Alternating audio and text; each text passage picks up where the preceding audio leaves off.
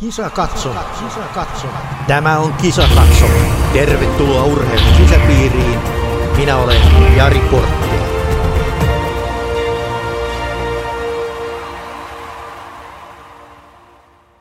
Tervetuloa kisakatsomon pariin.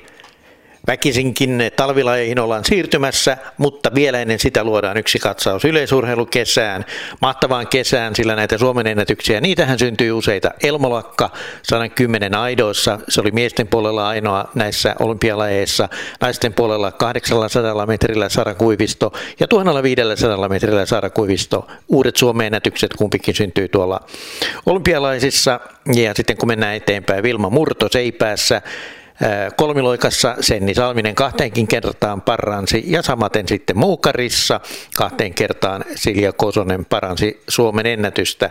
Eli kaiken kaikkiaan kuudessa eri olympialaissa tehtiin Suomen ennätys kesän aikana ja sehän lupelee erittäin hyvää ensi kesä ajatellen, jolloin kahdet arvokisat on maailmanmestaruuskilpailut ja niiden jälkeen Euroopan mestaruuskilpailut ja tokihan se suomalaismenestys varmasti painottuu enempi sinne EM-kisoihin. Tässä on syksyllä myös tehty melkoisia valmentajavaihdoksia. Moni ihan huipulla, terävimmällä huipulla oleva urheilija on niitä tehnyt ja viimeksi te- eh, vahvistettiin seitsemänottelijoiden eh, tekemät uudet, eh, tai sanotaan nyt näin, että valmentajan vaihdos Maria Huntington ja Mia Silman vaihtoivat sinne Mika Vakkurin valmennustalliin ja näin ollen eh, Keijo Liima, eh, Liimataisen tallista pois ja tämä on tietysti aiheuttanut vähän ihmetystä ja jopa parran pärinää tuolla yleisurheilukentillä. Kuunnellaan nyt, mitä mieltä meidän asiantuntijamme Mika Järvinen on näistä vaihdoksista. Nyt meillä on puhelimessa yleisurheiluvalmentaja ja asiantuntija Mika Järvinen. Tervetuloa. Mika, kerrotaan tähän alkuun vähän kuuntelijat ovat aina kysyneet, että missä kaikkialla olet ollut valmentamassa, niin ainakin omien tietoni mukaan siis ainakin Suomi, Katar, Yhdysvallat, mitä muuta siinä on? No tässä niin kuin varmaan ne pääkohdat, tietenkin Etelä-Afrikassa on tullut vietettyä aikaa semmoinen kaksi vuotta elämästä, eri mittaisia valmennuskeissejä ja personal trainer koulutuksia ja ja, ja olin mä sitten tuossa puoli vuotta Kanadassa myös tekemässä, en toki yleisurheilu, mutta jääkiekon fysiikkareiliä. Joo, eli tässä tämmöistä lajien yli crossaamista on myös tehty. Kyllä, kyllä. Joo. Ja kymmenottelija taustahan sulla itsellä on. 40 lajia fysiikkaa ja tai psyykkistä valmennusta löytyy niin sanotusti CVstä. Joo, se on aikamoinen, aikamoinen määrä ja, ja tietysti entinen ottelija otteluvalmentaja olet yhä edelleen, niin ottelu on lähen, lähellä sydäntä. Kyllä se täytyy sillä, sanoa, sillä tavalla sanoa, että se on niin se tärkein juttu itsellä ollut aina. Toki kaikki valmennuspestit ja valmennusjutut, mitä on tehty, ne on tehty isolla sydämellä, mutta eniten se sykkii kuitenkin sitten taas sille moniottelulle, seiskaottelulle, mutta erityisesti kymmenottelulle. No tässä on nyt suomalainen yleisurheilukesä, voisi sanoa, että päättynyt. Vielä on jotain katujuoksuja vastaavia jäljellä. Eh, ja ottelut ovat olleet tässä viime päivinä aika paljonkin puheenaiheena ja puhe, puheiden keskiössä nimenomaan siltä kantilta, että nämä meidän huippuottelijat ovat vaihtaneet valmentajaa. Miten sä oot, tästähän me ollaan puhuttu jo tuolla, tuolla kesällä ja, ja, ja kesän lopullakin, että näin tulee käymään, mutta milläs mielellä sä oot seurannut tätä koko prosessia?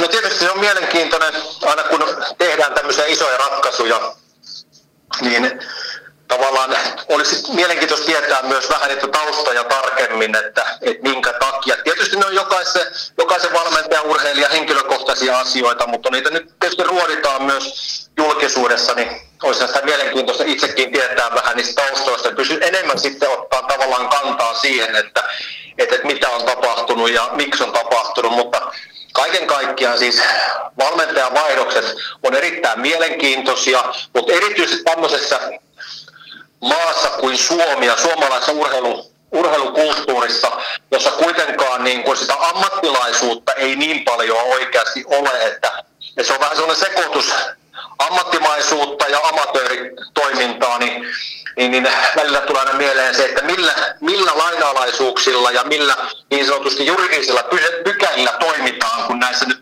tehdään erilaisia muutoksia. Niin tässähän kävi niin, että Matti Liimatainen, joka siis on valmentanut pitkään Maria Huntingtonia, niin nousi tavallaan koko kansan tietoisuuteen Dohan MM-kisojen aikaan.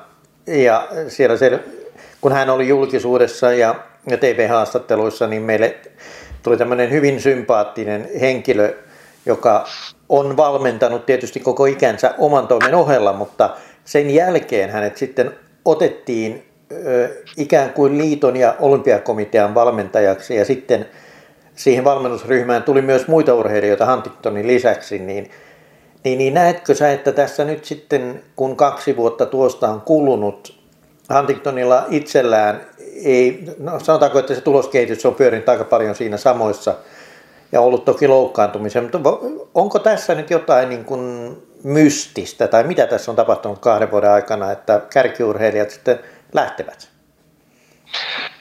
Niin, se tietysti, ei pysty ihan sanomaan yksilitteisesti, vaan enemmän ehkä voi arvailla, mutta kyllä se tietyllä tavalla niin kuin tämmöisessä niin on myös semmoista niin kuin kasvamista ja monessa suhteessa kasvetaan erilleen ja ehkä sit, tässäkin on tavallaan käynyt sitä, mutta eniten ehkä itse sitä mietin, että kun se valmennusryhmän ja sitä kautta valmennuksen dynamiikka on muuttunut ihan selkeästi tässä. Ja kun tulee erilaisia muitakin velvollisuuksia kuin pelkästään sitten taas yhden tai muutaman urheilijan valmentaminen niin omilla ehdoilla, että, että joudutaan vähän menemään, menemään sinne, minne työnantaja käskee. Ja, ja jos oikein on ymmärtänyt, niin kumminkin Liimataisellakin on niin useampi työnantaja, jotka maksaa sen palkan, niin niin, niin sitä mennään sitten sinne suuntaan, minne sanotaan, eikä välttämättä aina tehdä just niitä asioita, mitä olisi sitten sille pitkäaikaiselle valmennettavalle pitäisi antaa, niin ei välttämättä aina pysty antaa kaikkea sitä, sitä aikaa ja energiaa tarmoa, kun repiöitä monen suuntaan. Näin, näin mä itse sitä ajattelen. Eli tässä tavallaan niin kuin se, että on päässyt liiton ja olympiakomitean valmentajaksi, niin se onkin sitten ollut semmoinen kuolemansuudelma tälle valmennussuhteelle, joka, joka vaatii, ja tietysti urheilija vaatii sitä, että jos hänellä on valmentaja, niin valmentaja keskittyy pääasiassa vain häneen ja, ja hänen uraansa, ja jos siihen tulee monta urheilijaa rinnalle, niin aiheuttaako se sitten sitä vähän semmoista ristivetoa? No kyllä siinä semmoinen vaara on. En tiedä sitten todellakaan niin tarkemmin, että mitä siellä nyt on sitten käynyt, mutta tämmöinen vaara siinä helposti tulee, koska jos ollaan totuttu tekemään just niin kuin itse halutaan, ja sitten jos tulee ulkopuolisia tavallaan määräjiä siitä, että milloin pystyy harjoittelemaan, ehkä kuka menee minnekin kilpailuihin ja onko se valmentaja läsnä vai eikö se ole läsnä, kuka on se ykkösurheilija, kuka on kakkosurheilija, kuka on, kuka on mitäkin, niin ne ei ole niitä yksilitteisiä asioita ja tietenkään kun ei nyt tässä tapauksessa voi tietää, mitä se tarkkaan on tapahtunut, niin voi vaan arvailla, mutta tämän suuntaisia arvauksia voisi esittää. Joo, no Maria Huntington ja Mia Silman seitsemänottelijat, niin siirtyvät Mika Vakkurin valmennukseen, joka on itsekin entinen ottelija ja, ja valmentanut kymmenottelijoita. Muun muassa Tarmo Savola on hänen valmennuksessaan kehittynyt ihan hyvää vauhtia ja varmasti ensi kesänä on sitten se 8000 pisteen raja ylitettävänä, mutta Vakkurillakin on nyt useampi ottelija valmennettavana ja muitakin urheilijoita. Kyllä, ja en, en niin kuin epäile, etteikö valmennuksen taso pysy samana ja jopa vaikka kehittyykin, en usko, että siitä on kyse, että nyt niin kuin hän vaihtaisi millään tapaa Ravaiso Huntington taikka Silman, että vaihtaisi niin kuin huonompaa vaihtoehtoa kuin Liimatainen. Siitä tässä ei mun mielestä ole kyse. Mutta yleensäkin niin kuin siitä, että, että kun tämmöisiä vaihtoja tehdään, niin mikä se perimmäinen syy on. Ja sitten toisaalta mitä itse olen pohtinut, niin on sitten se, että mikä, mikä niin kuin juridiikka, mitkä säännöt näissä asioissa pätee, minkälaisia sopimuksia siellä on tehty ja kenen kesken on tehty, kuka niitä pystyy irtisanomaan ja millä tavalla. Niin, eli ymmärrän tästä ja varmaan katsojia ja joiden on syytä ymmärtää, että tässä ei niin kuin arvostella sitä, että valmentaja vaihdetaan. Urheilijalla on toki siihen oikeus, mutta sitten katsotaan vähän sieltä toiselta puolelta, eli kuinka paljon näillä valmentajavaihdoksilla sitten vaikutetaan ja vaikeutetaan tätä valmentajan asemaa? Niin, kyllä mä niin kuin sillä tavalla, jos nyt vaikka ajatellaan sitä Huntington liimatainen symbioosia, joka ilmeisesti on kestänyt noin 10 vuotta, niin, äh, niin jos siinä tehdään yksipuoleinen päätös, syystä tai toisesta. Ja se on perustunut kuitenkin, jos ei kokonaan, niin lähes koko ajan vapaaehtoiseen panostamiseen yhden urheilijan uran suhteen. Eli Liimatainen on panostanut aikaansa, energiaansa ja varmasti osittain tietyllä tavalla omia rahojaankin siihen. Niin jos sitten yhtäkkiä häne, hänestä riippumattomista syistä tai niin, että hän ei itse ole tekemässä sitä päätöstä tai ei olisi sen kannalla, niin tota, kyllä mä ainakin itse siinä, jos mietin, että olisin itse liimata tilanteessa, niin kyllä se kohtuullisen paljon harmittaisi ja voisi sanoa suomeksi melkein, että ituttaisi. Näin, näin varmaan on, joo. No, mitäs mieltä olet sitten siitä, että tässähän nyt on Vakkuri toimii ikään kuin päävalmentajana, mutta nyt ottelijoille on otettu sitten tähän tiimiin avuksi Terro Pitkämäki, joka opettaa keihäheittoa ja katselee sitä, ja Mika Lönnblad kuulantyöntöjä ja Jouko Kilpi korkeushyppy. Eli siinä on yksi ikään kuin ottelu päävalmentaja ja sitten on kolme lajivalmentajaa mukana. No se on tietysti niin lähtökohtaisesti hyvä asia, että otteluvalmentaja tajuaa sen, että ympärillä on osaamista myös, eikä pyri olemaan sellainen, että te, hän tietää kaikesta kaiken, mutta äh, sanotaan, että ainakin itse olisin hyvin varovainen siitä, että äh, mitä tehdään sitten loppupeleissä, eli kenellä on se päävastuu, ja jos, jos itse tota, niin, valmen, valmentaja pitäisi mukana otteluprosessissa, niin olisin kyllä ainakin siitä, niin, kuin, niin että pitäisin itseni mukana aina niin kuin 99 prosentista harjoituksessa mukana, eli vaikka siinä olisi valvovat silmät ja, ja muut silmät, joita on hyvä pitää niin kuin muilta ympärillä, ettei tule jollekin tekniikkavirheille sokeiksi ja niin edespäin. Mutta se, että äh, ei vaan niin, niin kuin monesti näissä käy, en sano, että tässä tapauksessa välttämättä käy, mutta käy sillä tavalla, että on olemassa joku erikoisvalmentaja, joka ottaa pienen osan siitä prosessista ja sitten tekevät asioita, vaikka nyt sitten keihäheiton kanssa, mutta valmentaja tai vastuuvalmentaja ei ole paikalla, niin äh, se helposti se alkaa menemään väärään suuntaan se valmennusprosessi ja ei olekaan välttämättä enää päävalmentaja niin kuin langat käsissä ja ei tiedä, että mitä oikeasti on tehty. Niin, eli ajatellaan sitä otteluprosessia, niin sehän on hyvin herkkä. Siellä on niin erilaisia lajeja, että pitää pystyä pitämään se kuormitus ja, ja tavallaan se keho sellaisessa kunnossa, että pystyy juoksemaan aitoja, hyppäämään korkeutta ja seivästä, heittämään keihästä ja työntämään kuulaa ja kiekkoa heittämään. Eli, eli ei voi niin kuin panostaa yhteen lajiin määrät, määrättömästi, joka sitten näkyy taas siinä, että, että, että jotkut muut lajit kärsisivät siitä, että jos vaikka tankataan voimaa pa- paljon tuota kuulantyöntöä varten. No se on kyllä totta ja sitten siinä on myös semmoinen asia, että ää, en tiedä onko kuinka tarkoituksenmukaista ja ei ainakaan järkevää ole sitten se, että jos vaikka sitten tehdään yhtä lajia, ää, vaikka nyt kahden tunnin tekniikkaharjoitus, ja ottelijoilla mä mieluummin näen sen sillä tavalla, että tehdään puoli tuntia, 45 minuuttia jotain lajia, sitten siirrytään seuraavaan lajiin, sitten seurataan taas mieluummin vaikka kaksi tai kolme kertaa viikossa se laji, mutta ei tehdä yhdellä kerralla hirveän paljon, vaan niin kun tehdään enemmän ottelumaisesti, kuormitaan sitä kroppaa sitten vähän tavallaan monipuolisemmin, koska ottelussakin kroppaa kuormitaan monipuolisesti. Tietenkin tässä on se, että et ei aina voi tehdä pelkästään yhdistelmäharjoituksia. Joskus voi ja pitääkin tehdä niin kuin vaan yhtä lajia tai jotain fysiikkajuttua, mutta semmoinen yleinen juttu, että mieluummin nyt ottelumaisesti mahdollisesti se ottelun ää, niin kuin, kroppa tot, myös yläkerta tottuu siihen ottelumaiseen tekemiseen. Joo, sehän on tärkeää, koska on se ottelu kuitenkin niin neljää lajia päivässä, kymmenottelussa viittä lajia päivässä.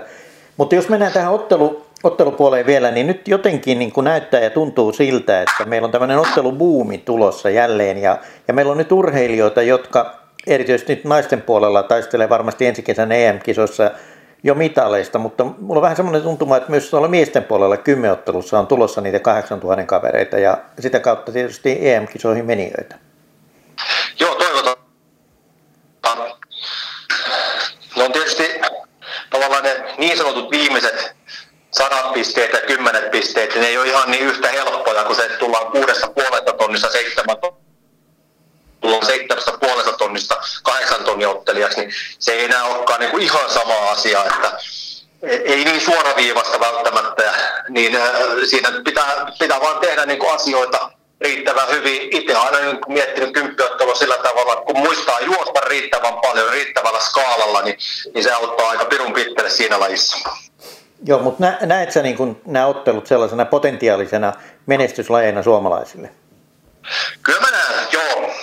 Se, että tapahtuuko se nyt vielä vuoden tai kahden päästä, se on eri asia, mutta, mutta tota, niin tässä muutaman vuoden säteellä, niin kyllä meillä semmoisia kavereita on tulossa, jos vaan muistetaan tehdä niin kuin niitä perusasioita oikeasti ja, ja tota, niin jätetään niin sanotusti kikkailu vähemmälle. Eli perusasioilla tarkoittaa sitä, että juostaan tarpeeksi ja opitaan lajien perustekniikat, niin silloin, siihen päälle on hyvä rakentaa sitten vaikka sitä raudankovaa fysiikkaa. Joo, ja kyllä niin kuin Saaka Vanninen, 6271 pistettä, ja muistetaan, että hän on syntynyt vuonna 2003, eli 18-vuotias vasta, niin mielestäni siinä on kyllä semmoinen superlahjakkuus, että saattaa olla ensimmäinen suomalainen seitsemän tonnin ylittäjä. Kyllä se täysin mahdollista on, joo, ja sitten siellä on niinku, laji, laji niin kuin sanotaan, takauma pisteiden ja tekemisen suhteen on ihan hyvä ja riittävän tasainen, niin tota, kyllä siellä on niin kuin, siellä on saumoja, siellä on saumoja, mutta tässäkin niin kuin, tavallaan se, että 6200 jopa Suomen ennätykseen 6400, niin siitä voi tulla niin kuin aika nopeallakin hyppäyksen. Voi olla vaikka ensimmäinen ottelu ensi vuonna, mutta sitten se seuraava 200 pistettä, niin se ei välttämättä olekaan niin suoraviivasta. Että kyllä se rupeaa niin kuin tavallaan se peli tiukentumaan, mitä lähemmäksi sitä 7000 tullaan. Joo, miten sitten sä näet tämän keskittymisen, puhutaan edelleen otteluista, pidetään yksi, yksi aihe tässä, niin otteluissa nais, naisissa niin kolme, kolmen kärki, Huntington, Vanninen, Silman viime kesältä, kaikki on Tampereen pyrinnön urheilijoita, niin onko se hyvä, että tavallaan keskitytään yhteen seuraan ja harjoitellaan yhdessä? Kyllä siinä omat hyvät puolensa on. Tietenkin niin, nyt on sitten taas se, että äh, onko sitten, jos yhdessä harjoitusryhmässä, yhdessä seurassa on liian monta samanlainen urheilijaa ja sitten ei olekaan useampaa valmentajaa, niin sitten saattaa tulla se ongelma, että, että sit sitä niin kuin aikaresurssia ei ole, koska ei kaikki ei voi tehdä yhdessä, on kumminkin eri profiilisia urheilijoita, osa on tehtävä erikseen ja muutenkin on järkevää välillä tehdä sitä, että tehdään yhden urheilijan kanssa työtä ja, ja tota, niin, vähän ajan päästä tulee seuraava urheilija niin edespäin. Et ei välttämättä aina niin kuin ryhmässä harjoitella, mutta ryhmäharjoittelussa on paljon hyviä puolia kyllä. Ja se on niin kuin se, että silloin kun tarvii toisia piiskata, niin siinä on piiskattavat lähellä, ne antaa vauhtia sitten vaikka jossakin kovissa vetoharjoituksissa tai jossakin kovissa punttiharjoituksissa. Ja sitten taas toisaalta toisinpäin, että jos on semmoinen palauttava päivä, niin, niin, niin kun siinä on useampi urheilija tekemässä niitä palauttavia harjoituksia, niin, niin, niin joku ainakin muistaa aina niin toppuutella sitten, että ei lähdetä tekemään liian kovaa, jos pitää tehdä kevyttä. Joo, ja sitten miesten puolella ei välttämättä ole niin keskittymään yhteen seuraan, mutta katsotaan, että neljän parhaan, viime kesän neljän parhaan joukossa, niin Leo Uusimäki on vuonna 1998 syntynyt, Tarmo Savola vuonna 2000 ja Juuso Toivonen vuonna 2000. Ja ottelussahan ei sinne ihan huipulle ihan nuorena kuitenkaan päästä. Eli tässä on vielä kolme hyvää potentiaalista kaveria. Kyllä siinä on niin kuin ihan hyvä kolmikko kanssa ja siellä tehdään hyvää työtä ja sitä hyvää työtä vaan pitää jaksaa tehdä ja terävöittää vähitellen sitä tekemistä kohti sitten niitä kovempia tuloksia ja, ja pitää silmät auki ja kuunnella ja katsella mitä maailmalla tehdään. Sitten sen verran, mitä, mitä tuntuu itselle tarpeelliselta. Se on juuri näin. Kiitoksia Mika Järvinen. Tästä lähdetään kohti kovaa harjoituskautta ottelijoillahan se on vielä kovempi kuin millään muulla, kun siinä pitää harjoitella kymmentä lajia. Ja katsotaan sitten ensi kesänä, kuinka monta ottelijaa meillä on Euroopan mestaruuskilpailussa. Hyvää talvejatkoa Mika Järvinen. Kiitoksia oikein paljon. Heitä tähän semmoisen veikkauksen, että meillä on neljä moniottelijaa EM-kisoissa viime vuonna, äh, ensi vuonna mukana. Se on hyvä veikkaus. Siitä lähdetään. Kiitos. Moi. Hyvä. Moi moi. Mielenkiintoista pohdintaa. Urheiluliitto julkisti, julkisi torstaina nämä maajoukkueiden eh, valmennusringit ja tähän kovimpaan rinkiin Suomen urheiluliitto valitsi 35 urheilijaa ja tämä rinki kulkee nimellä Team Finland ja sitten nuorten Team Finlandiin valittiin 30 urheilijaa ja kaikkia liiton neljään eli eri valmennusryhmään valittiin yhteensä yli 200 yleisurheilijaa. Eli panostus on kova ja se kyllä tulee näkymään jatkossa myös tuloksina, se on aivan selvää. Nyt selkeästi niin kuin laajalla rintamalla panostetaan yleisurheiluun, sieltä ei valita yhtä tai kahta lajia, vaan se on hyvin laaja rintama niin kuin yleisurheilussa, monta lajia ja ottelut ovat yksi merkittävä haara siellä ja varsinkin naistenottelussa voidaan ensi kesänä jo menestystä Euroopan mestaruustasoilla. Mutta kaikista näkee, että äh, kun liittoon äh, palkattiin uusi valmennuksen ja koulutuksen johtaja Jarkko Finni, niin hän on pistänyt kyllä nyt organisaatiota siinä mielessä uusiksi, että nyt yhtään tällaista kykyä ei haluta menettää, vaan kaikkien eteen tehdään valtavasti työtä. Ja, ja tässä valmennusryhmissähän on niin, että, että nämä huippuurheilijat keskittyvät niin, että he ovat näissä valmennuskeskuksissa ja siellä heille tarjotaan mahdollisimman laaja-alainen valmennus ja sitten oheispalvelut, jotta ei ainakaan siitä jää kiinni, ettei menestystä voisi tulla. Ja uskotaan, että sitä tulee. Seuraavaksi palataan, se on sitten talviurheilun merkeissä kisakatsomoon. Nyt oikein paljon kiitoksia seurasta. Kisakatsomossa mukana Zero V, koronan kotimainen tappaja, Gant, Fatser Alku, Olvi, Maximus Sport, Stormline ja Art Maximus. Kisa katso, kisa katso. Tämä on Kisa katso. Tervetuloa urheilun sisäpiiriin. Minä olen Jari Portti.